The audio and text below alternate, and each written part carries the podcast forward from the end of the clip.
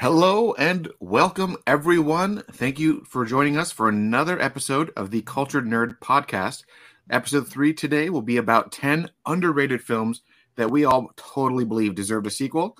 Uh, be it full transparency, in the process of making our list of 10, we found we had probably around 50 or more. So we are now going to uh, do this in multiple stages. This will just be our first episode doing this. So I hope you all enjoy the show and uh, let's jump right into it.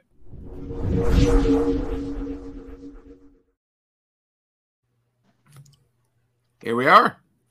Hey.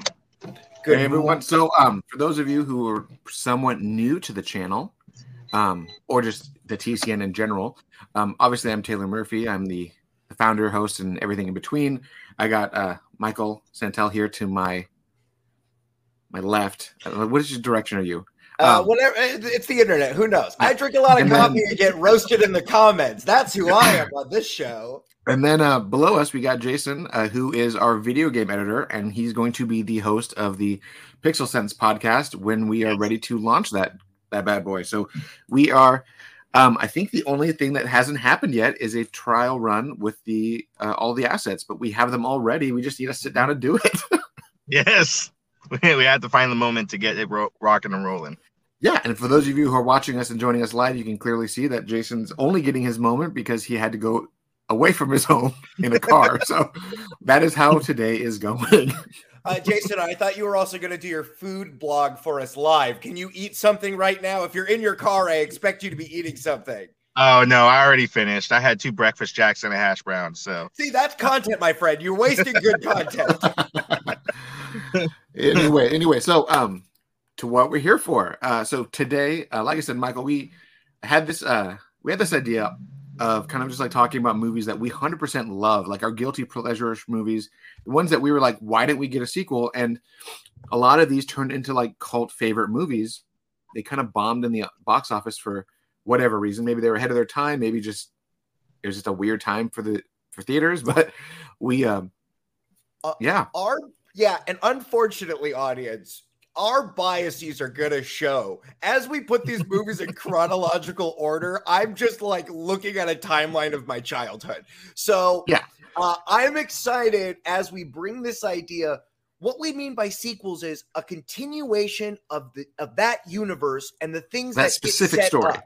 Yeah, yeah, the specific things that were set up there as a jumping off point for more stuff. Now, some of these movies are probably 20 or 30 years old at this point. So maybe we have to have new casts. Maybe the oldest ha- is 35. Okay, so yes. great. Great. All of that is par for the course, but these are worlds we feel should get another shot in them. Yeah. And whether that means that this the movies that are the, on the older side get a full remake.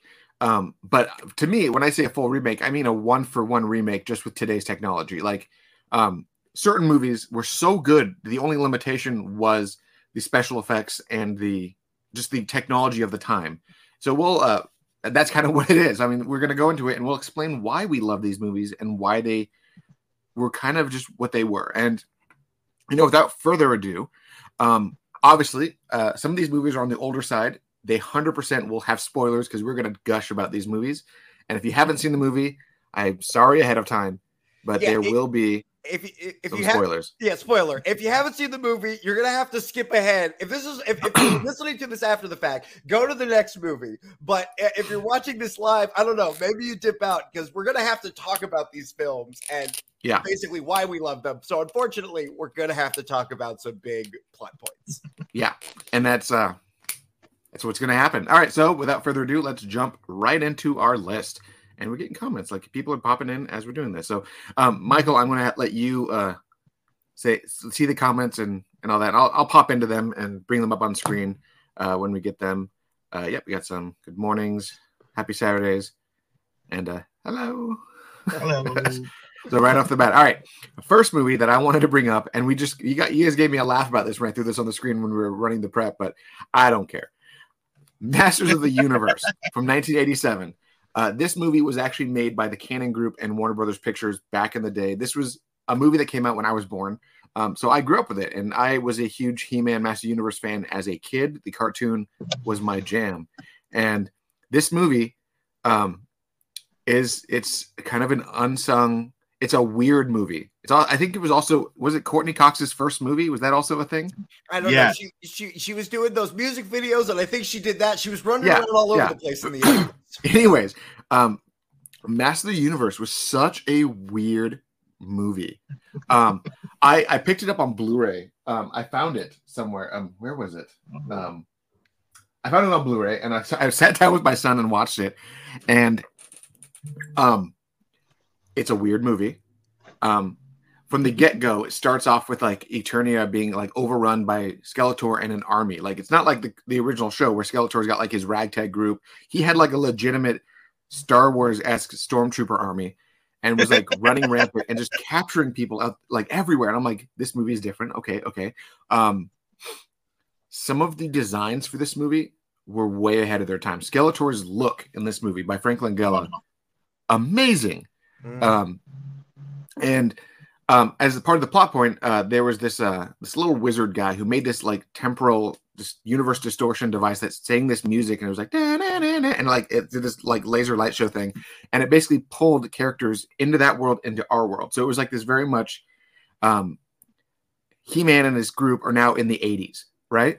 sure. And it was so weird. But I was watching it with my son, and I'm just like, if they would have remade this movie today with today's technology, this movie would be a major banger. Like this was so fun.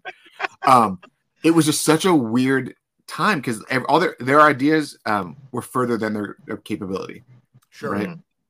And I I loved it. I loved it so much. And then like the end of the movie, uh, the like the third act, right? So they part of the thing is that the device gets broken, they get stuck in the 80s, they get stolen, all this stuff.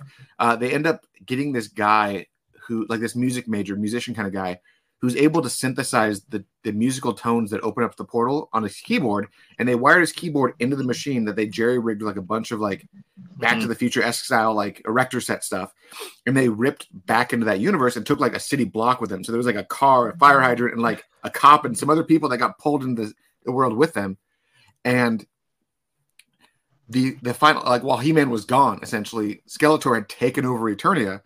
And it was almost like this, like uh in Lord of the Rings, the uh, the scourging of the Shire. Like they get home and everything's on fire, and they're like, "Oh no, it's so much worse than we thought."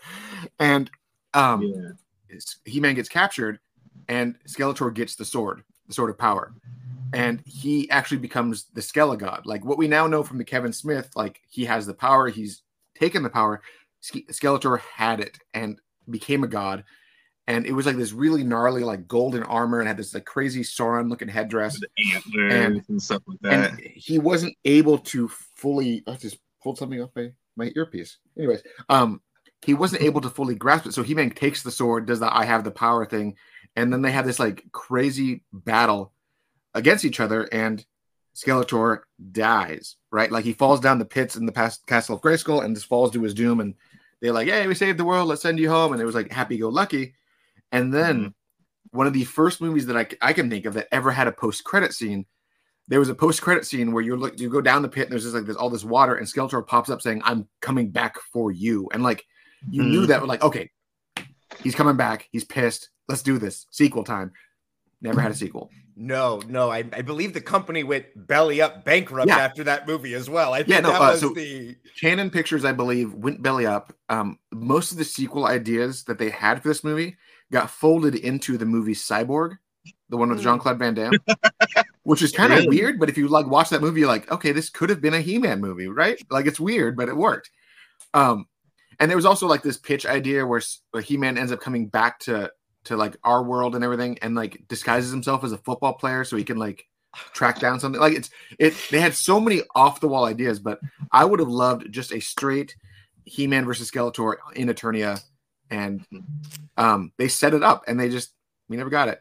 He-Man would murder a football team. If we saw a scene of He-Man running into people, he'd be murdering all of those people. In my mind, I think of that scene from uh, uh, Starship Troopers when they're doing football, and like Rico is like running, and there's like a front Sure. flip over the other players, and I'm like, how is that a thing? like, like that's just that's what I imagine with He-Man doing it. Like, I'm trying not to hurt anybody, but let me just front flip sideways and do something absolutely insane. Now, did you, but, Taylor? Did you? When did you? For, did you only see this movie with your kid not that long ago? Because when no, I was a no, kid, I grew up with this movie. Okay, this was a Channel 9 or Channel 13, the worst of the local channels, FYI. Yeah, this like was UPN like, or something when we were uh-huh, kids, right? This yeah. was like a two o'clock on a Sunday, and you kind of watched it. I, I, for years, I thought this movie was a fever dream. I didn't know this movie actually existed. I remembered the the the dwarf guy running around and having a high voice and doing stuff. I didn't know that was actually a movie. So to see it now get praised and to have a Blu-ray release where they, you know, make everything look yeah, good. Right. I'm glad yeah, that like, the movie is out there in the world. It was, but I was I was watching it and I'm just like, it's one of those movies where you listen to the dialogue and you listen to the plot points and you're like, this could have been an amazing film if it had a better budget. Like, yeah, that's how it how it 100% felt. Like the ideas were ahead of its time.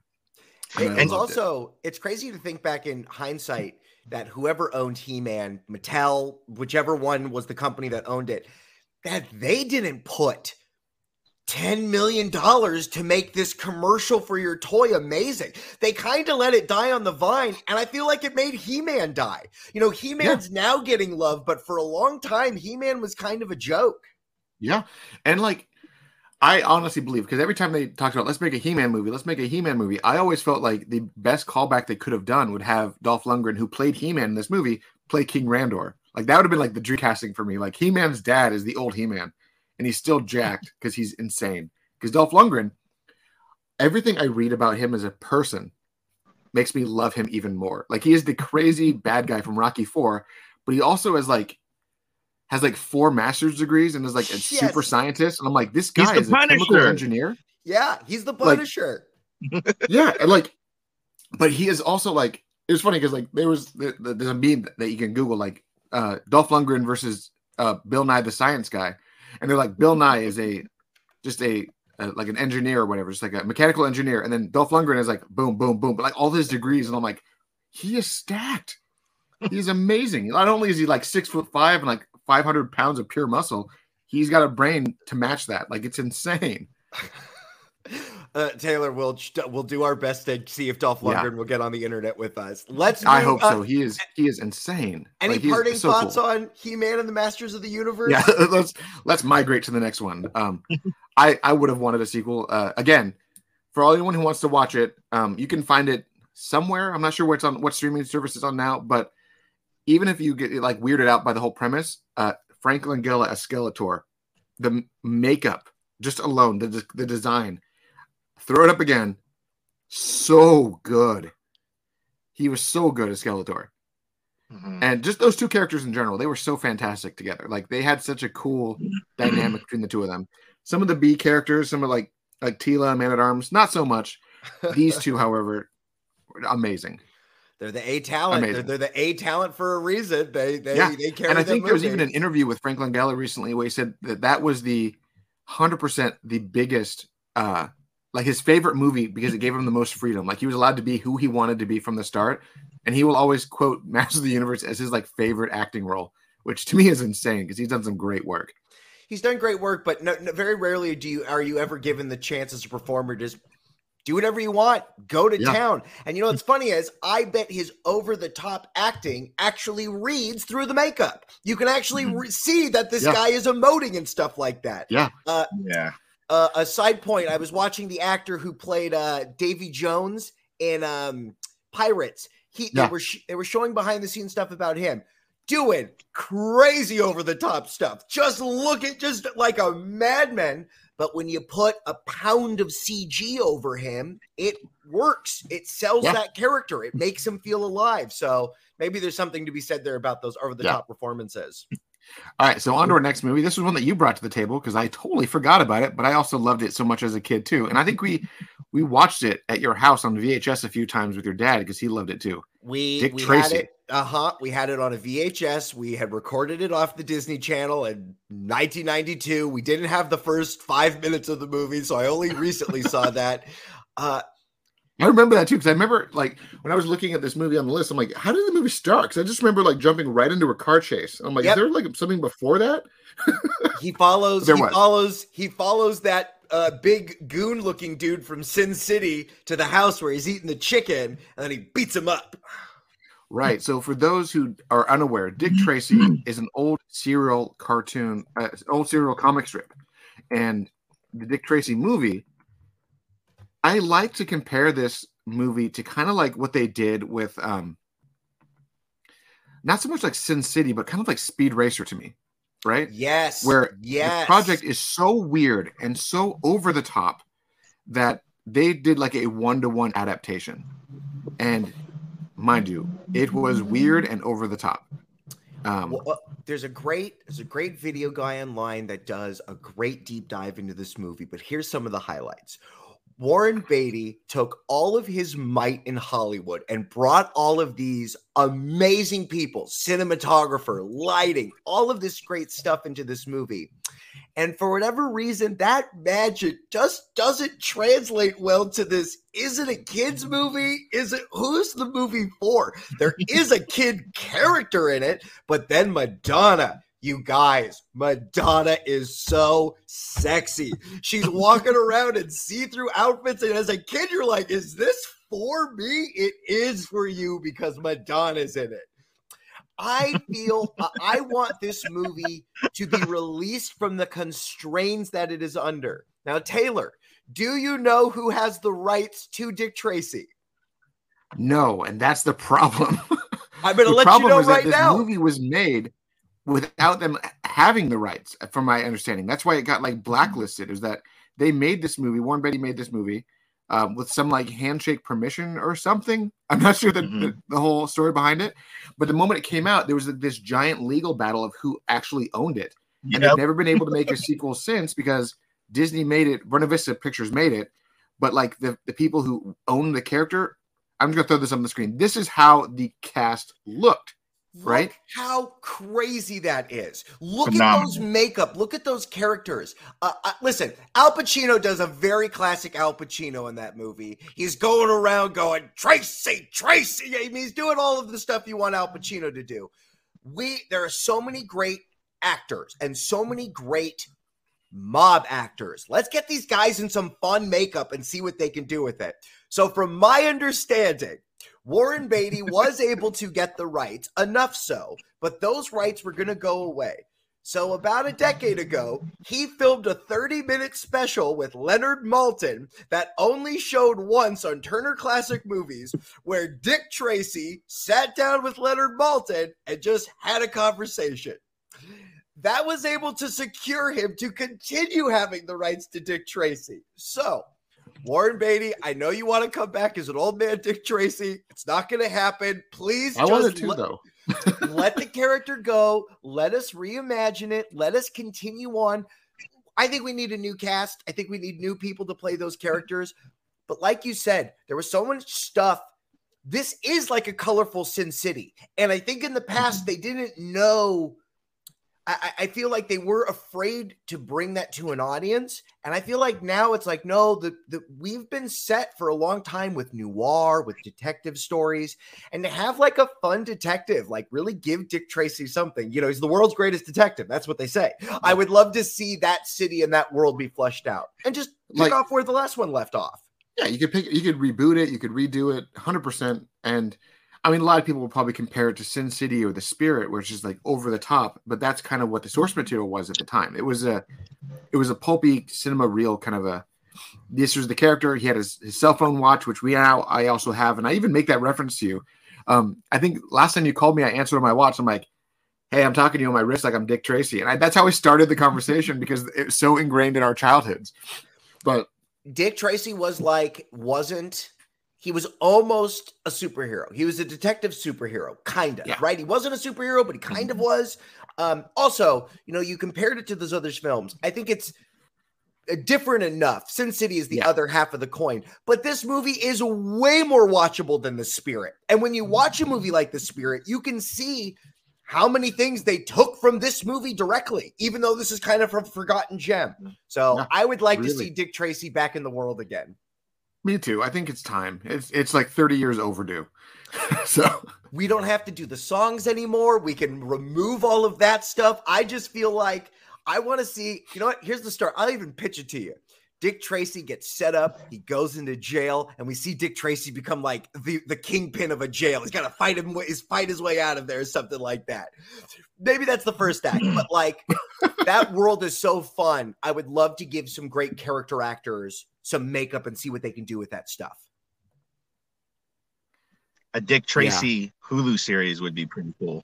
That'd be fun. Uh, I like this comment right here. As a kid, my dad found Dick Tracy and Burton's Batman equally as cartoony as each other and thought they were in the same world. That actually, the way I think about it, like they did have similar vibes with their set. Just one was obviously way more colorful than the other, but they, you could have rationalized that they were in the same world, just decades apart. I can believe that. Yeah, and I also wonder if we're just also talking about old Hollywood. The fact that yeah. you know, you you you walk around, you know, you see those behind the scenes sections of like Batman Returns, and it's like, oh, they built all of that Gotham. That was a full set with those fake statues and stuff like that that they could go walk around on. And now all that stuff would be CG. So I wonder if that cartoony is because also it was painted by somebody. Yeah. And that's all actually right. how my family got in the business. I'm pretty sure one of my family members worked on this film because they were set painters for Warner Brothers. No, no, not this one. Uh, the other one that was by Warner Brothers. They probably worked on He Man, to be honest. so all right, All right, Taylor, continue Next the movie. timeline of our childhood. Next one, uh, you brought to the table, but I also had it on my list. I'm like, oh my god, with twinsies, because this was something that we both 100% loved. The Rocketeer by Disney. Now, this movie 100% felt like it was like on the cusp of being an Indiana Jones movie with a dude in a jetpack. Like it was just yes. everything that you wanted. Bad guys were Nazis, Hollywood conspiracies, uh, Howard Hughes was a character. Like it was a hundred, like hundred percent, like a 1920s pulpy like exaggeration of the of the past, and I loved it as a kid. Um, it, it, everything you just touched upon. It was a little Indiana Jones. It was a little James Bondy. It was a little bit out there, and in fact, I like the aesthetics of the movie. I like the painted backgrounds. In fact, if mm-hmm. they were to do another Rocketeer, I would love them to do it in the style with the miniatures, with uh, yeah. the painted backgrounds and stuff like that. All of that stuff was great. I just want more of it. I want to see somebody break it. I want to see him put the thing, fly up into an under a, a, a, hovering base or something like that. It's so much bigger than the world than what we got. We got such a little taste of it. I would love to see this mm-hmm. exported out there and see what it looks like right? And I don't know why it failed. I don't know what happened with it. And um, from my understanding, the budget was like 40 million and they made only about 45 million. Like they barely made their money back, which was such a bummer. Um, but the fact that you you brought it up, like a little bit James Bond. James Bond was the freaking bad guy in this movie. Timothy right, Dalton right. Yeah, was such an amazing yeah. villain because he was like this suave actor. Then you're like, oh wait, he's a Nazi. What the heck? And like, it was such a cool movie. Um, and I don't know. I don't know why it failed. Like I really don't because like I had such fond memories of this as a kid. I I I don't know. I think, I think the I, weekend it came out and was pretty popular. I think there was a lot of popular movies that came out during that weekend, and possibly. I think it just got yeah. Uh, but Maybe. can we also talk about how this movie? I'm pretty sure for you, Michael, same with me. Started my lifelong like love affair of Jennifer Connelly as a, like a oh. human being. Like the moment I saw her on that film, I'm like, I've got a crush for life. I like girls now. This is it. Yeah, yeah. and, and that was you, like the, the whole timeline because you grow up with her. You watch her in Labyrinth when you're a little kid. She's like, "That's my friend Sarah," and then all of a sudden you're like, "Oh, me and wow. Sarah are Jennifer dating. We want to date each other." Yeah, and then like I think it you like broke me a little bit. Like when you were high school, you showed me Requiem from a Dream, and I'm like, yeah. I can't handle my life anymore Yeah. because yeah. that just like that was too much for me. like, uh, it's an intense watch. This movie also starts my love affair. As a little kid, I didn't know who Ed Arkin was, but now I he was so good. Yeah. He's then you then he's the guy in uh, uh, uh, Edward Scissorhands. He's so funny. There's he's he's such a great lively part of this movie. I yeah, maybe it was something in the water. Maybe it just wasn't what 1992 audience or 1991 audiences were into. But uh, I love the pictures of it. I love the way that it looks. You know, it's not. We don't get it into a war. That was the point of the movie. We kept it out of the hands of the bad guys. But I would love to see more adventuring with the rocket pack suit. We it's it was such a great yeah. idea. And mind you, they, they, there's uh, talks that there is going to be a spiritual sequel um, with Cliff coming back, like the actual actor is Cliff coming back in set in this like 1940s or 1950s, kind of a, like 30 years later kind of a thing. And he's giving like he's going to be the mentor now for the new the new person with the suit. Like there's all these talks about it. I don't know if it's ever going to happen, but Everything I wanted you just more... told me is not the movie I want. I yeah, don't. It's not that, what I want. Don't none none of that. The suit is existing. We now this needs to be like a Captain America movie. It needs to it needs to feel it needs to not be any of that. Yeah, 100%. I want it to be exactly what I want it to be and that is Rocketeer, an ace pilot fighting Nazis. Give me that movie again. you guys you guys are feeling the the the animated CG reboot that they have on Disney Junior? You mean that little kid one where the girl's in like a pink Rocketeer outfit and she's flying around saving the day? No, I don't want that. Yeah, isn't that like Grandpa Cliff or something that gives her the the backpack or something? Nope, I don't want it. It's not real to me. I'm fine with that, but it doesn't make sense that the family would just have this thing. No, Howard Hughes took it away, and then he gives him an airplane. Michael, so, you sound like you're getting lost in Tron. I guess, bro, bro. We haven't even got to that one yet. Shh, no spoilers. Yeah, it's on, on the list. list. it's on the list. Um, All right. Yeah, honestly, um, go to the next one because this one I think is going to be a fun one because you brought this to the, the table and I was immediately like, yeah, this, this deserved even more. Demolition Man, 1993 by WB. For those of you who have not seen Demolition Man, it is a gem. It is so weird. There, it became a cult favorite favorite soon as like like within like years of it. Like people like, oh, it sucked in theaters, but then like everyone's like, but it was amazing. Let me tell you why. It is so exaggerated.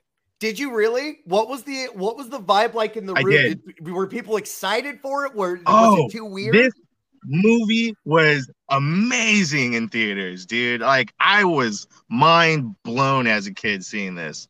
This was just like like next level, like rated R. I'm 12. I'm watching this. this was just amazing.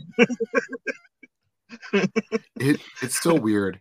Um, everything about the movie I love, and like I loved the fact that it was like he was like a cop that just went too far, so they they imprisoned him and they froze him, and then a bad guy who was equally crazy. Um, this like utopian society, and this bad guy was like, let's bring back the worst serial killer of our time, and let's jack his brain full of new te- new skills and technology, and like let's just make him even more insane. And the movie is just ridiculous. It's so good, so over the top. Wesley Snipes, one of his best movies, and I will fight people. Like I know like people like put Blade as his number one. I will put Demolition Man as his number one because this movie is amazing. he's he steals the show. if you want to know why he's a star, you know, he gives great performances, but like he's up against Sylvester Stallone, who also gives a really good performance, does a great Stallone. This is one of the classic, like Stallone being the guy, you know what I mean? Um, and a way more fun way than mm-hmm. Arnold, because Arnold could not have done this movie. This is a Stallone movie. And uh, yeah. also, um, mm-hmm. uh, uh, Sandra Bullock, just classic 90s Sandra Bullock. It's she's right before speed and she takes off, but um, it's such a great idea for a world. And you know what's funny is some of the the movie makes some wild accusations about the future. It gets a lot yeah. of things wrong. But like, you know, in the world we live in today where mega corporations eat each other up, I could absolutely see Taco Bell being the one that survives at the very end. You know what I mean? like this very silly joke of the movie. And today it's like, oh, well, it's a Taco Bell, Pizza Hut, KFC. Yeah, isn't that, you know what I mean? Throw a McDonald's in there, they win. So, yeah. I would love to see, you know, the society was in balance. They got to bring, I mean, spoiler territory. They got to bring the sewer people. They got to bring Denis Leary up from the underground. Denis Leary would come back in a heartbeat, make him the new mayor of the city. And they're like, we got to unfreeze another person. Um, the uploading of skills while you're frozen feels very matrixy. I mean, you yeah. know what I mean? All of a sudden, uh, what is his name? It, it's not Sid Vicious. Oh, that's another movie for another list. Put it on the um, list. Put it on the list. No, uh, that's uh, I'll put it for the. I just have to write it down while I remember it. We're not talking virtuosity, but uh, this movie has all of those great things, and uh, it's a fun world. I don't even know what you would do to bring it back. or what that idea would be. But the idea that you're freezing and unfreezing criminals is a really fun idea. And I would love to see them play with that idea some more. Yeah, 100%. And I, I just got to like again remind like one of my favorite running jokes from the internet. And I know Jason will know this. A lot of video games throw this joke in there is the three seashells, and nobody knows what they do or how they work. they're like, oh, they're the seashell, and he's like, what is this? I don't understand this. And I'm like, even now, I'm like, I don't know, I don't get it either, but it's provocative, and I need to know. so, anyways, um, next movie on the list. Um, now we're getting to the territory where people start recognizing these even more. It's not like their childhood. This is more like for us, it was like middle school. Spawn. Yeah, and I just want to say that I know that I know that you know every couple years they talk about this and maybe it's going to come back or maybe it won't and all the different problems. Spawn's got to come back. Spawn was one of the guys who did it first. This movie tried to do as much as it could with the limitations of 1997. Uh, I know that yes. we go back and laugh at it today, and that's okay. I think they didn't know what tone they wanted, but mm-hmm. Spawn is such a great character that you can plug into any time period. If we want to see Spawn mm-hmm. with a sword arm in uh, in dark uh, in middle age times, great. Like tone. You can really do so much with this character. I just feel like Spawn has been forgotten to time and should be front and center. You you like a Spider-Man guy? Guess yeah. what? Spawn can do that no problem. You like a you like a magic cape from uh, Doctor Strange? I got a demon cape for you that is amazing. So like that can be I, the size of a skyscraper because that's what the visuals require. Oh, the, yeah. the visuals are so anime, and I feel like you know now that movies like uh, uh, Battle Angel have come out, you know what I mean, and other sort of animation animated ideas have been brought. I just feel like we got to see Spawn in a bigger glory. I feel like they made Spawn a GI Joe character in that movie. He's got a gun. He does some stuff. We need to Spawn with chains. Mm-hmm just grabbing people and being a demonic horror. And I think it's, you know, it, it is time for Spawn to return. Yeah. But the, so I watched this. My son yeah. um, went down this rabbit hole where he's like, I want to watch all these old comic movies that you grew up with. And I'm like, all right, let's do this. He put Spawn on the other day.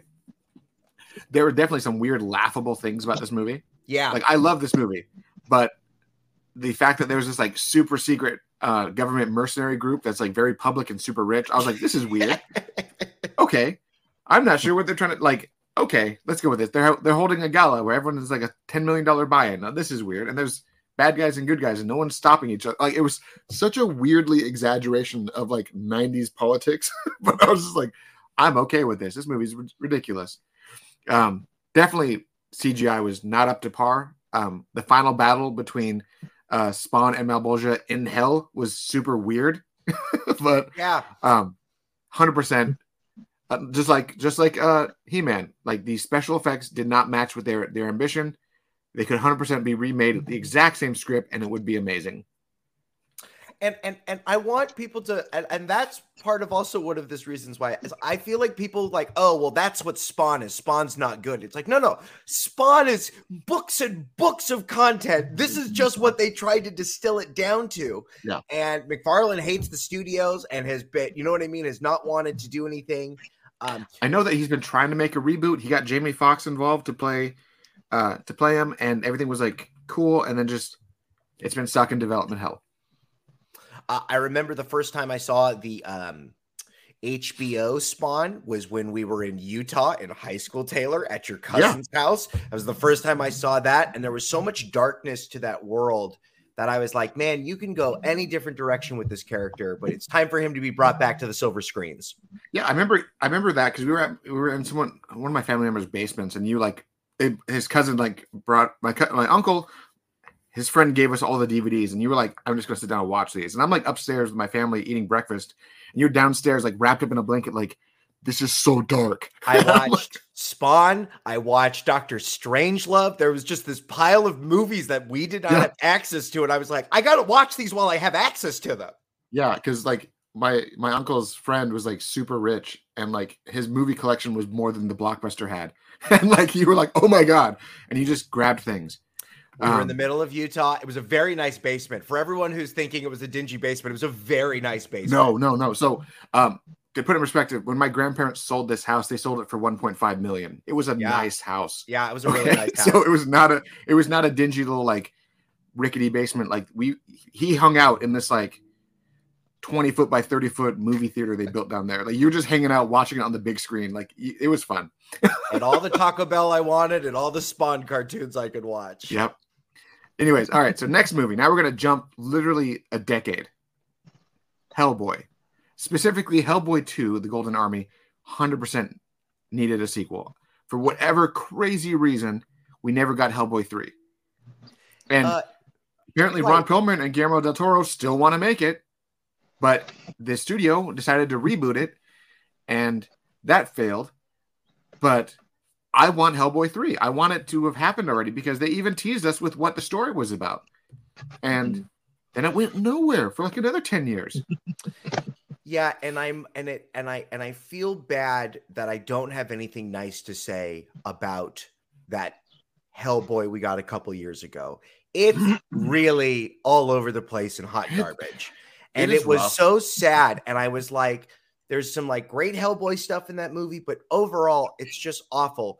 And Guillermo del Toro is one of the most direct, one of the uh, most talented directors of his generation please let him finish off this story. Please let Ron Perlman do something. You know, I, I, feel like this is another movie that has been constrained by budget and time, and I just feel like let them let them put this let them put their trilogy to rest because uh, they did some really great stuff in there, and a yeah. lot of comic book movies have been copying a lot of that stuff. Yeah. And from what we understand about the third movie was that they were supposed to the whole plot was supposed to revolve around the twins one was supposed to be basically like an angel, one was supposed to be like a demon, like the Antichrist and like the Savior kind of a thing. Like the twins were going to be a center point of the thing. Um, Rasputin from the first movie was going to come back, mm. and it was going to mix like the religious stuff of the first movie and the magical weird stuff of the second movie into this capping send off for the trilogy. Mm-hmm. We never got it. mm. And the sad it's, part about it was it's it, it's not like Guillermo del Toro then went and, you know, uh, shit the bed. No, he went on and made a bunch of really amazing films. He went and made Pan's Labyrinth. He went and made uh, the movie from this year, which I've been telling everybody watch. The uh, uh yeah, the, I know. I'll watch it later. the Carney movie. The Carney movie. Yeah, it's so good. The Devil's um, Backbone. Uh, yeah, and he made um, was it was it Crimson Peak? Was that the one with Tom Hiddleston? That was I that movie. I watched that. I'm like, this is creepy, and I'm like genuinely creeped out about life right now. Like it was such a like the ghosts in that movie. Del Toro uh, just like creeped me out for a decade. Um, Crimson Peak narratively doesn't resonate with me as much as the other movies, but even that movie, which I have things that I could pick apart, the visuals of that movie are next level. And in terms of a ghost movie, you know, there's not a lot of really great ghost movies out there, and that movie is got to be in the top 10. It does a really does some really great scary stuff. Yeah. Um I mean, I, I want to see it. I, I want it to happen. It should have happened already. Um Ron Perlman's getting older, and the more they wait, the less likely it'll happen. He's getting a lot older. Yeah. Yeah, but, he now plays old man gangsters in movies. He was the old man gangster in Drive. Like we only got so many years with him. Whatever yeah. Hellboy's got to do, Hellboy's going to be in retirement. You know what I mean? And then we're just seeing a lot of CG Hellboy, which is what the last movie was. So it was like, why not bring Ron Perlman back? Like, and, and I'll say, like, I for the last movie for the reboot, uh, David Harbour as Hellboy, he was fantastic in the role. I'll say that. Um, my biggest gripe with the movie was I didn't know what decade it took place in because the, the this passage of time that they showed in that movie made zero sense. Sure. Um, um, I loved uh, the fact that they with the comic book accurate backstory for him with like the the son of the devil and the mother was a human and he's like the descendant of King Arthur. Like that's actually from the comics, and that was what I was missing from the original movies. Um, aside from that, everything else was just like a poop fest. so yeah, very poorly written. Um, they had some some great moments, just like it was like some couple diamonds throughout that movie, just with shit all around them. It was so frustrating. This has happened a couple of times now, and uh, it just happened when I watched the new Uncharted movie. Of this is the script you turned in. Just copy what the other guy did before you. Just literally copy the thing that everybody likes. Go read it and then bring it to us. Um, it was the same yeah, thing. Don't here. reinvent the wheel. The wheel's fine. Right. You have books and books of the original creator who came up with these concepts. Just go and spiritually go and get that stuff. It, it really it makes me so sad when that due diligence can't be, and they're like, "Oh no, there's a wolf guy." Okay, hold on, we could do it like this, and it's like, man, that doesn't feel like the tone at all of what people love about Hellboy. Yeah. All right. Well, before we get sad anymore, let's go to another movie. Yeah. And I brought this to my. You and I had arguments about this movie when we first saw it. When I think when this it is came out. all. Yeah, I think so. What movie is this?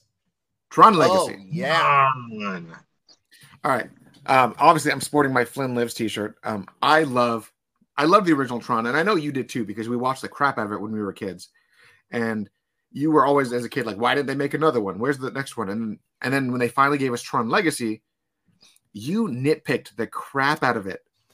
I drank the haterade. I had a lot of problems with it. Every scene was not something I've wanted to. I have revisited it since then, and if you get into the world of it, it's really fun. Uh, Yeah. I, I, yeah, yeah. You, you, you, give your movie love. Give your movie love. So I loved it. Uh, Daft Punk soundtrack was gorgeous. The the Mhm. the weirdness of this new version of the grid, I loved. Um, I loved the the plot points of the the ISOs, the the, the AI that sprung out of this world, and Mhm. um, Jeff Bridges' whole Zen look at the universe because he like packed all of his Buddhist philosophy into this movie, and I I loved it. I thought it was way ahead of its time, and people who watch it now can just. It's one of those movies that I I don't know why Disney hasn't given me a 4K transfer of this thing. Uh, I want it in 4K, and I want to watch it again on the biggest screen humanly possible because Yeah. it was so cool. Yeah, I think the relationship with the son, you know, and his angst carrying throughout the film, wanting to find out about his father, that was a very relatable. Um, not not necessarily to me, perfect, per, uh, preferably, but you know, like that's such a relatable story that you know it, it really carries through the movie. Um, and then when you meet Flynn, uh, and uh, later on in the movie, and he's all old and withered, and you know, you really do feel sad for him because you know he kind of got stuck in his own creation, and and you know when when his best creation was living right in front of him. Being a father myself, you know, um, it, it- it's very touching. Uh, it, it does make me quite emotional. Yeah. And I think maybe the special effects of the time just weren't the best because, like, obviously one of the main characters of the movie was Clu, which was a digital copy of Mhm. Flynn and meant to be de-aged 30 years.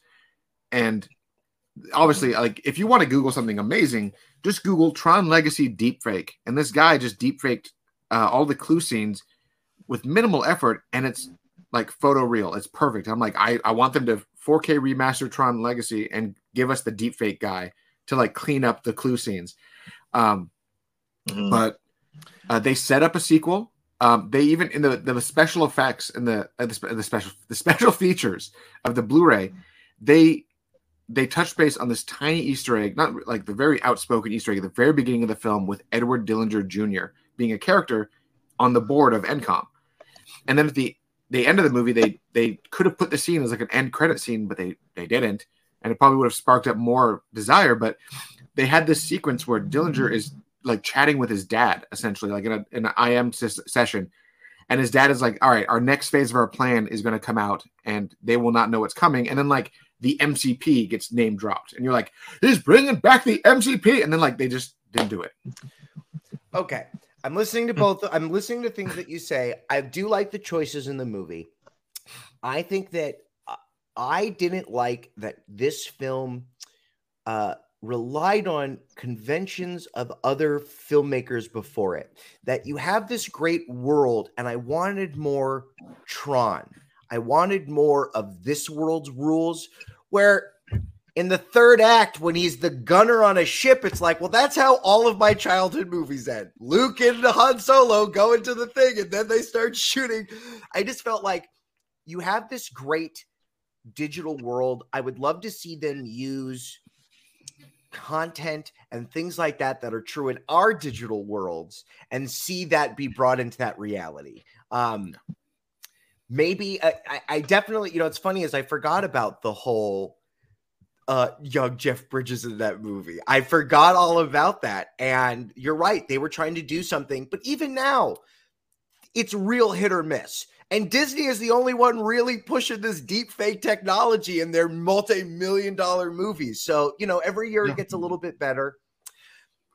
Uh, I think Tron is a great world that they haven't they they there is still so much to be had there and i think that whether we finish this the Flynn trilogy or whether we take those ideas and see other people that are living inside that universe, I'm just ready to hop back into it. Um, hmm. Daft Punk is not going to come back, but you have a plethora of EDM artists that could give you a banger of a soundtrack. So mm-hmm. I. I, while I have ish, individual issues, I would love for the Tron universe to be alive I mean, the last Tron thing we got was that ride that I haven't been on. There's a Tron ride. It's supposed to be very good. Well, it's because it's in like China, but they have one in Florida now. They have one in Florida. Yeah, yeah. yeah. So it's it's good but, enough. um, so we know that they're trying to make another Tron movie, but it's sort of a side sequel where it's like mm. going to continue the world, but it's separate. Uh, Jared Leto is going to be playing a program by the name of Ares, and I don't know. So um, I don't want Jared Leto anymore. Like to me, Leto is he's good in some roles, right?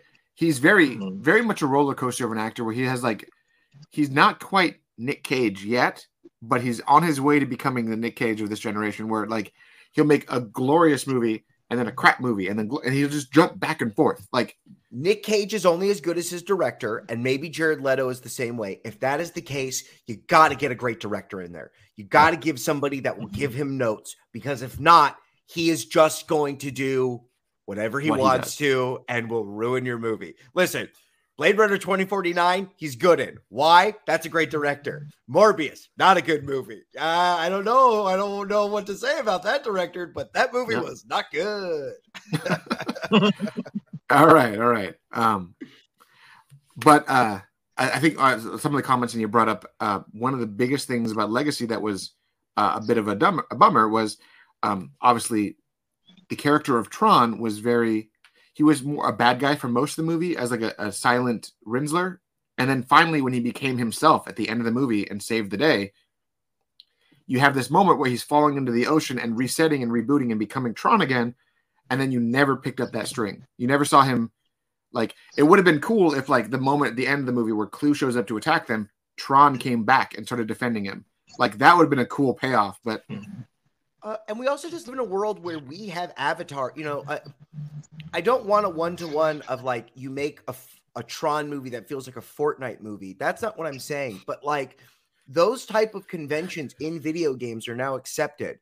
Let us see them. Why wasn't there a first person shooter sequence in those games? Why wasn't there a scene where they're flicking AI programs. Like there's all of these type of things that are conventions in video games that doesn't translate to other movies. And it's like Tron is a universe built for all of those things, but we're feel constrained for some reason. And I just want that whole world to get flushed out more. Yeah. Yeah. And I I want more of it. Um, it should have happened, and I don't want to wait 30 years for another one, but it may happen.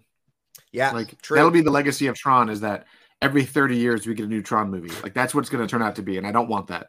Sure, sure. All right, so let's jump into our next movie. Uh, this movie that came out in 2012, which I personally loved, but I think word of mouth destroyed the movie because most people didn't understand, or maybe it was marketing because I think maybe people didn't even know what the hell the movie was. John Carter. I feel like this movie suffered for awkward titling. If they would have just named it John Carter of Mars and named it after the book, or it said John Carter, semicolon, the Princess of Mars, and kind of like told you what this movie was, it probably would have been better received. But yeah, my my sister and her children, they're a big space family. They love this movie and have always and are always telling me, I did not, I don't even think I saw it. I will let you know. My issue with this movie is that it looks, it was like one of five movies during that time where a blonde, beautiful man fights something in a deserty background. Well, he's uh, got brown hair, so you messed that up. okay, see, even that, even that, I didn't even look hard enough. But I feel like there was like, like the Lone Ranger movie. Did they do the Lone Ranger movie? Yeah, that was like their their fail right after this one. Another movie okay. that was also much better than people give it credit for, but it was like riddled in controversy because it was kind of racist. Yeah, well, listen, the old west. I mean, America's kind of racist, so anything yeah. that's happening, that's I'm sorry, like, the movie, everybody. The movie was accurate, but racism isn't nice in general, yes, so people didn't like it. That's very true. Um, I absolutely think that you know, I do short form improv, and one of the things you have to do is tell your audience who who we are and what they're about to see. And uh, I feel like John Carter just never conveyed what it was. Um, I think if people knew it was like an Avatar movie, because it's kind of an Avatar movie, right? A guy goes yeah. to some aliens and then learns how to live with the aliens and they save each other. None of that stuff was shown in the trailer. I, and so, I feel. I think people a lot of things, a lot of criticism that people had with this movie was that like, oh, I've seen that in Star Wars, I've seen that in this movie, I've seen that in this movie, but mm-hmm. Edgar Rice Burroughs made this movie like a hundred years ago. Right, he made the story like a hundred, like this move, the story is like the blueprint for everything else science fiction that we had in the last hundred years. And obviously, some mm-hmm. things like like George Lucas said that uh, John Carter was a big inspiration for him. Like um, Dune was it was inspired by this, but the whole story was so ahead of its time that um, when we finally got it, people said it's too familiar, it doesn't work. But that's because that's the source material. That's what it was. Um, the story itself is about a, a a soldier. I think he was probably part of the Civil War. Uh, he was like a Confederate and said, "I'm done with this crap. I don't like your your politics." He basically like went off on his own. His wife got killed, and he became like a drunk combatant kind of a guy. He just hates everything, and in the like the process of him trying to like get away from uh, COs that are after him, um, he gets sucked into. Uh, he finds this cave, this treasure, and it throws his like soul into another body that it made for him on Mars. Like it copied him. So there's a body of his on Mars and a body of his on Earth, and his soul jumps mm-hmm. between the two, right? So very much like this avatar mm-hmm. kind of mm-hmm. aspect. But because the body right. of his on Earth was copied onto Mars, that body is now his like perfected Earth body in a different atmosphere. So it had this Superman effect to it where he's like running and jumping and super strong because his body is made for Earth and the the atmosphere is different, the gravity is different. And mm-hmm. this version of Mars is like there's war torn kingdoms, the alien races, and it's got this kind of like this whole adventure side to it. But then you kind of have this sneaking feeling that maybe the reason why Mars is dead is because everything goes wrong in the next 10 years. And you're like, this is going to go very badly. And then you had this like ancient alien gods system, and they were like super technology, but people think we're deities, and had all of these cool aspects of these cool designs, this cool lore. And the movie just didn't work. Superman on Mars is everything you just told me sounds like a great movie. Uh, super uh, human guy on Mars who realizes he has superhuman strength is great. That was not the movie that we were delivered. That is not, you know what I mean? Like again, maybe something got lost in translation. Maybe they just do it again and really hit all of those things. And maybe, you know, maybe it's the book is too big for one movie. I mean, I feel like that's true of some of these other stories as well. Spawn is too big for one movie. Maybe these ideas are too big for one movie, but it's like that sounds great. That sounds like a really fun sci-fi adventure. Maybe that's also how you need to tell people, hey, the original from 1905, you know, whenever this book was written from 1890, the original science fiction masterpiece. Like, let people know this was the blueprints for those things. Yes. And mind you, I, I think the movie conveyed a lot of it well, and the cast was stacked. Uh, it had so many good actors in this movie. Um, I think people forget how amazing the casting was of this movie. Um, I mean, you had Taylor Kitsch, who played John Carter, um, but Willem Dafoe, um, Mark Strong, Bryan Cranston. Like you had all these great actors in these supporting roles, and this movie was the world building movie. The sequel would have been what people wanted, but this was the world building movie, and maybe it just didn't hit people the right way. I don't know, but I remember seeing it with my wife. I loved it in theaters, but the theater was pretty empty, which was kind of a bummer. I'm thinking about our list right now. I think Bryan Cranston might be a secret sci-fi god. He he I was but there's a couple he's gonna show up on another one of our movies, and I feel like he makes any of these sci-fi movies better. Any of these yep. like genre movies pretty much better. All right, so now we've got just two more. We just ran through eight. We got two more, and then we're gonna wrap up. This one is gonna be a very obvious one for people. Dread, Dredd 2012. And as you can see, who made it? There's too many cooks in the kitchen there. Lionsgate, Reliance Entertainment, United International Pictures, DNA Films. The reason we probably never got a sequel is because there were too many production teams working on it and no one could agree on a damn thing. Mm-hmm. I say this is already a sequel. I don't know why this is on the list. This is It's not a sequel though. It's not a sequel. This is the next installment of the Judge Dredd series. I don't understand. This is the remake of a Stallone movie. I feel like I thought like I thought this Yeah, you asked me like, isn't this a sequel? I'm like, no. No, if anything, it's a prequel. but uh, Karl Urban's decision to play Dredd without showing his face once was a cool thing for me because like in the comics, you never see the judge's face. Like his, he was always like you only saw like that. It was like if a Batman comic never showed Bat, never showed Bruce Wayne. It was just that the whole time, and that's what we got. Mm-hmm. And they did such a cool job with making this as the most grounded as humanly possible, and not like the Stallone movie. There wasn't any flying cars. There wasn't any flying motorcycles. It was like it felt like a dirty, grungy megacity, and yeah, it still had references to the mutants. It still had references to the psychic powers, and there was little Easter eggs here and there with like the crazy drugs and like the the cloning, and there was comic book references out out the butt throughout this whole movie. Um, and they've been working on a sequel for better part of a decade now. But the fact that so many production teams were in in the in bed with this this movie is why we are never going to get a sequel. Just mm. too many people were involved. Mm-hmm no one's going to agree because it's it was a miracle that this one was made to begin with. I so. like all of the, you know, I feel it's funny that, you know, everything that you just said, I don't know if this would have been the moniker, but in 2022, yes, I would like another cyberpunk movie. I would like Judge Dredd to go bash in all of those people's heads again.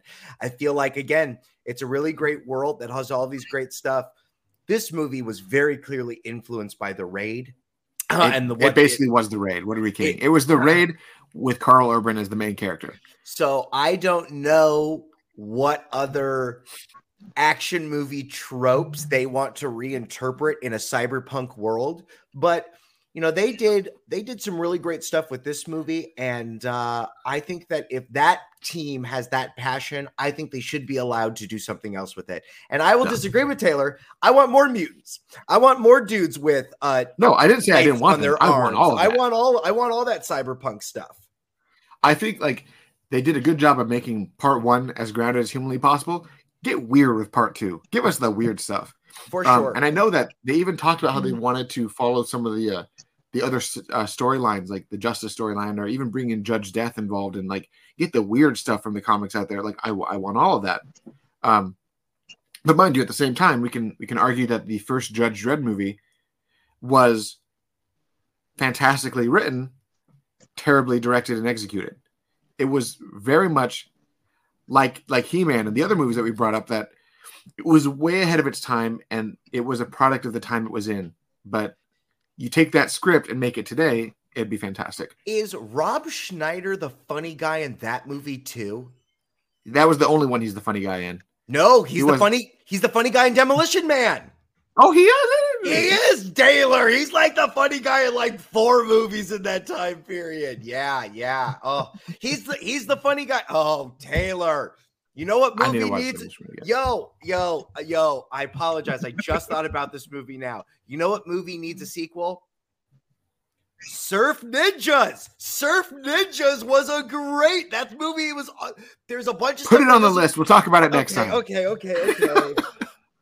That's a fun one. I want that to get trending again because that movie's ridiculous. We go back to Porto-san. They're getting Patu-san. Patu-san. Thank you. We go back to Patu-san. That you that know that that was a joke that the whole movie when they're like Patu-san, he's like Porto-san, like the toilet. He's like, the, no, Patu-san. That buff boy is still doing. He's still a stuntman guy, right? The main kid, Eddie Reyes. Yeah, Keno from Ninja Turtles. Yes. Yeah. Okay. Great, yeah. Thank you. He teaches MMA. He trains MMA UFC fighters. Oh, great! Well, guess what? His He's even son more is now, now the new. Ki- yeah, his new son is now going to be the king of the island. He's got to go kick some butt. Let's make that movie. I actually, I actually believe his daughter is in that Robert Rodriguez Netflix movie that just came out recently. The something we can be heroes. I think that's the way it was called. The fact that he has a daughter that knows how to kick butt is even better. His daughter, the princess, she now gets the powers and she's got to take over the island. And we'll, that movie is also kind of like a James, not a James Bond, an Indiana Jones. They go to find all the ancient stuff. She's got to go to a cave. She's got to do a ritual. Give me some kid kung fu. Yeah, Rob Schneider was in that. He was. He's got the great line. He's got his yeah. Best, his best bit of the movie is the the knives monologue. They go to the store. They don't have any knives. Do you have any knives? No, we don't have any knives to fight these bad guys. We have everything you want except for knives. That's the best of his jokes in the movie. I remember the kid with the Game Gear that could, could like make things happen. Like yeah, that was yeah. that movie. I don't know. And it's mm, got the it's got the vo- the one voice actor guy is the police officer. I don't know his name. He was the rapper guy. He also was in Fern Gully. He was also in Mulan. I forget his name, but he's got that he's got that deep voice guy. Do the wild thing. That guy's in that movie. He's great in that movie too. Going low. Yeah, there he is. Like, can we just like appreciate Leslie Nielsen being Leslie Nielsen in that movie? Like, great, so great. Good. Anyways, we side sidetracked pretty hardcore on that one. Yeah, um, what movie were we talking about? Dredd. Oh yeah, Dredd. Dredd to Surf Ninjas. That's how we went. It's a great universe. Uh, passionate people want to do it. They should be allowed to do it. All right, all right. Our final movie, and this is one that I personally loved, and I know you're going to argue with me about it, but I don't care. Power Rangers 2017. Power Rangers. Power Rangers, uh, another Bryan Cranston movie. Bryan Cranston as Zordon was the most inspired casting of all time. Uh, they gave us a rich backstory. They did some um, some fantastic design work with Weta for like just the weirdness of the Power Rangers. Um, my issue, I think, with the, the movie was that the director didn't get his his story put in, so like you lost like a half an hour of actual plot details. Um, and the fact when they finally became the Power Rangers, it was like in the last 20 minutes of the two hour movie, like because it was all build up toward that. But they set up a sequel with uh, hints at uh, Lord Zedd and um, and Tommy the Green Ranger. Like we could have had the better sequel that would have appeased everybody, but it just didn't resonate with people. It was it was one of those movies I think it didn't know who his audience was because it was clearly giving us a reboot of the original show. And it was showing us a lot of this teenage angst a lot of this uh, like modern day teenager issues. But the modern day teenagers that connect with those issues never saw the original show. And the fans of the original show don't give a crap about those issues because they're now in their 30s so it was like the balance was weird. But every cast member on that show now is doing other great things. Uh, Becky G, who's the Yellow Ranger. She is like she blew up as a like a Latina pop star. Um, Dacre Montgomery, who was like Jason, uh, is like the bad guy in Stranger Things for like the last two seasons, and like, um, let's see, uh, Ludi Lin Zack as Liu Kang, Mortal Kombat, Mortal Kombat, and he was also like one of the bad guys in uh Aquaman, and then you had uh. Mm-hmm what's the girl, the Pink Ranger? What was her name? I, I am not googling it. So, um, she played Jasmine in the Aladdin did, uh, movies. Uh, Aladdin, yeah. Um, I remember not liking that movie and and and picking it apart as well. But yep. funny enough, on another podcast, I was pitching what if they did a, a, a Planeteer? What if they did a Captain Planet movie? Yeah. And halfway through giving that pitch, I basically just casted that. I was like, oh, we'll get uh, that funny blonde lady from Pitch Perfect. She'll be the woman. I was like, oh, I'm just talking about Power Rangers 2017.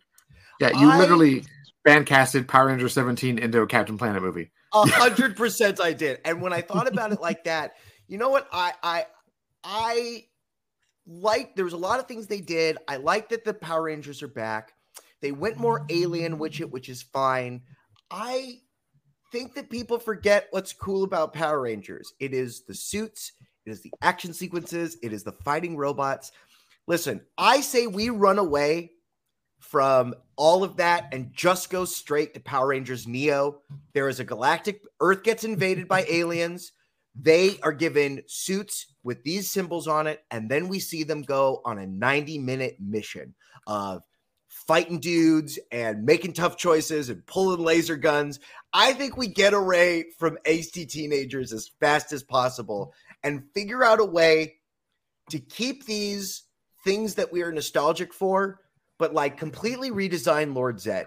Like, let's get let's do something else with these properties and let's just get to the fun and the meat and potatoes of these people being the characters because you're right they're they didn't know who their audience was movie starts with a bestiality joke within like two minutes of the movie and you're like oh i guess this is for kids and then they spend a lot of time on a krispy kreme's donut so i would love for them i would love for them to wink at parents but make but know who their audience is uh, mm-hmm. And whether you want to age them up or age them down, just make it feel like it's in that world. Because this yeah. movie felt somewhere between Michael Bay's Transformers and like a mini series. Like it just didn't get its solid footing there.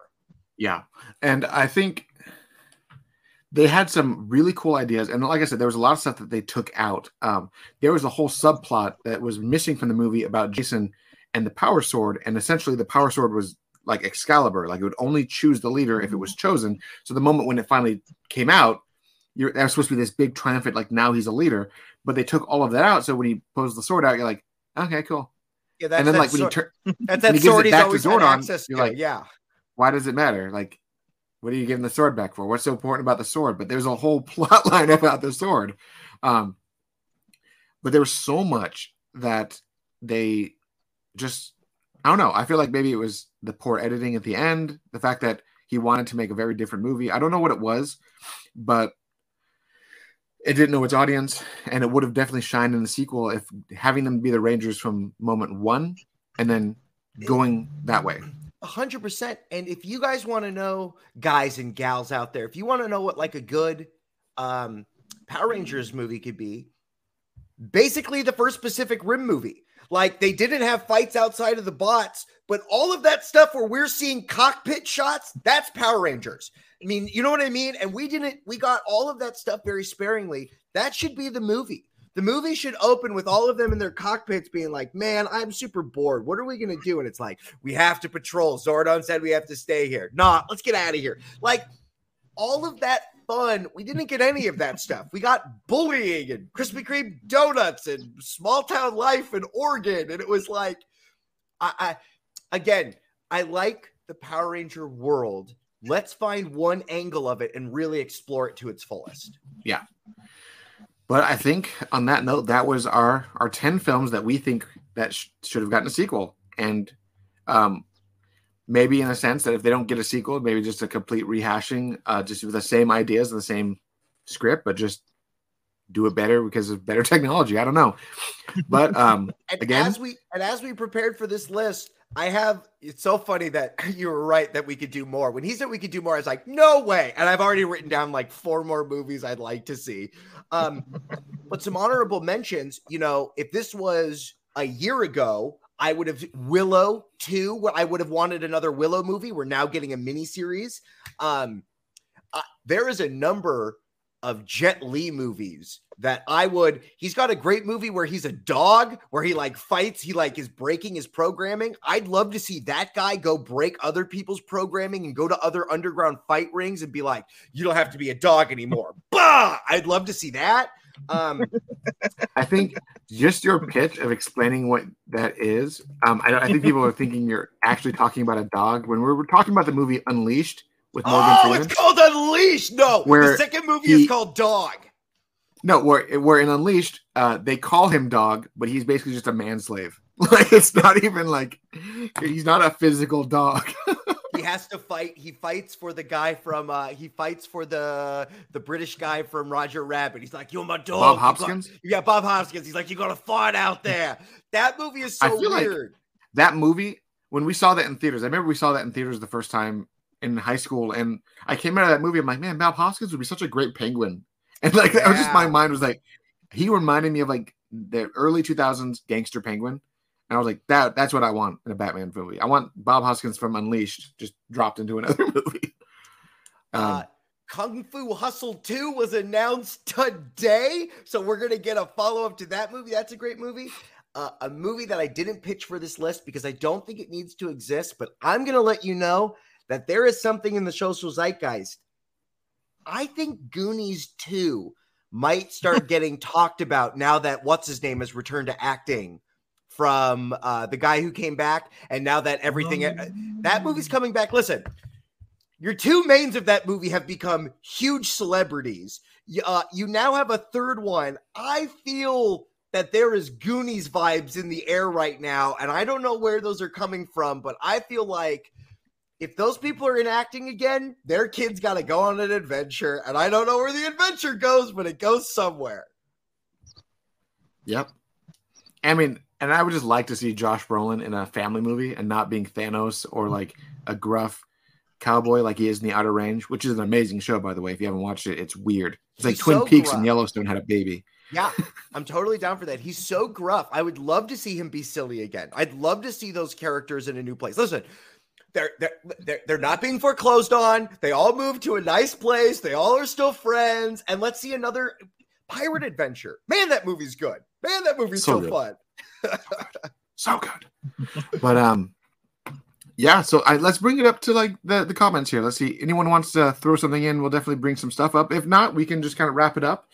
Um, yeah. But I definitely, um, I had a few others that I wanted to talk about, like Real Steel with Hugh Jackman was a fun movie. Um, it's getting a sequel now. Um, so uh, I've heard some things about the sequel that apparently I'm not allowed to share because he told me about it. And it's like, wait, if you're doing a show about it, don't talk about this. So I'm excited it. for it. Don't talk about it. Don't talk about it. Keep it secret. Yep. Keep it safe. Um, yeah. Uh, there's I don't know. There's so many that uh, we just definitely loved. Um, but it seems like the comments are a lot of just talking about what we already talked about and nothing uh, nothing new. So let's uh let's head there. Let's um let's wrap it up. Um, just want to say thank you to everyone who joined us today and for uh, indulged us as we geeked out about ten movies that we loved and uh and I argued with Michael about why I love them and if he doesn't. and then um thank you everyone. Uh, you can support our channel on patreon uh, patreon.com slash the cultured nerd. Um, since our last show into this one we gained a handful of new supporters. Um, so we'll throw them up here. Um, we went from on our first show having like three supporters to like nine now. So thank you everyone for helping us do what we're doing. Um, we're now uh, i think i mentioned this last time we are now officially breaking even so we can now get uh, fun with the like now that we've paid for everything, we can now uh, expand and get better at things. So thank you everyone for supporting us. Um, Taylor then, has uh, also done finally- some. Re- Taylor did some research for us. The After Dark show. It, we are officially making yes. it a Patreon only show. Yes, uh, we discovered uh, for the yeah other way the podcast After Dark show that we want to do, where we just basically unfiltered, uncensored, and just talking all the stuff that we want to talk. Um, there is no way to have a show that's uh, unlisted and unshareable, but only set for subscribers on all these platforms. They just won't allow it. It's like some weird little detail. So um, since they won't let us do what we want to do with it, uh, we'll just uh, do it as a Patreon show and just give it to our supporters that way. So we are going to record some shows for this. We're going to uh, be unfiltered and ridiculous, and lots of swearing, lots of lots of jokes that are just very crass and terrible. And we will do that there. And if you want to support us and listen to it, and if you hate us, then you can uns- you can unsupport us. But um, it's going to be a, a lot of fun just having us talk about all the horrible things that are in our heads that we have to filter for these shows. Um, but thank you again for joining us. Uh, you can, if you're on the TV, you can scan that QR code, find our support link, and just enjoy everything that we do. Uh, thank you again, everyone. Thank you, everybody, for your movie ideas. We'll see you very soon. Adios, guys.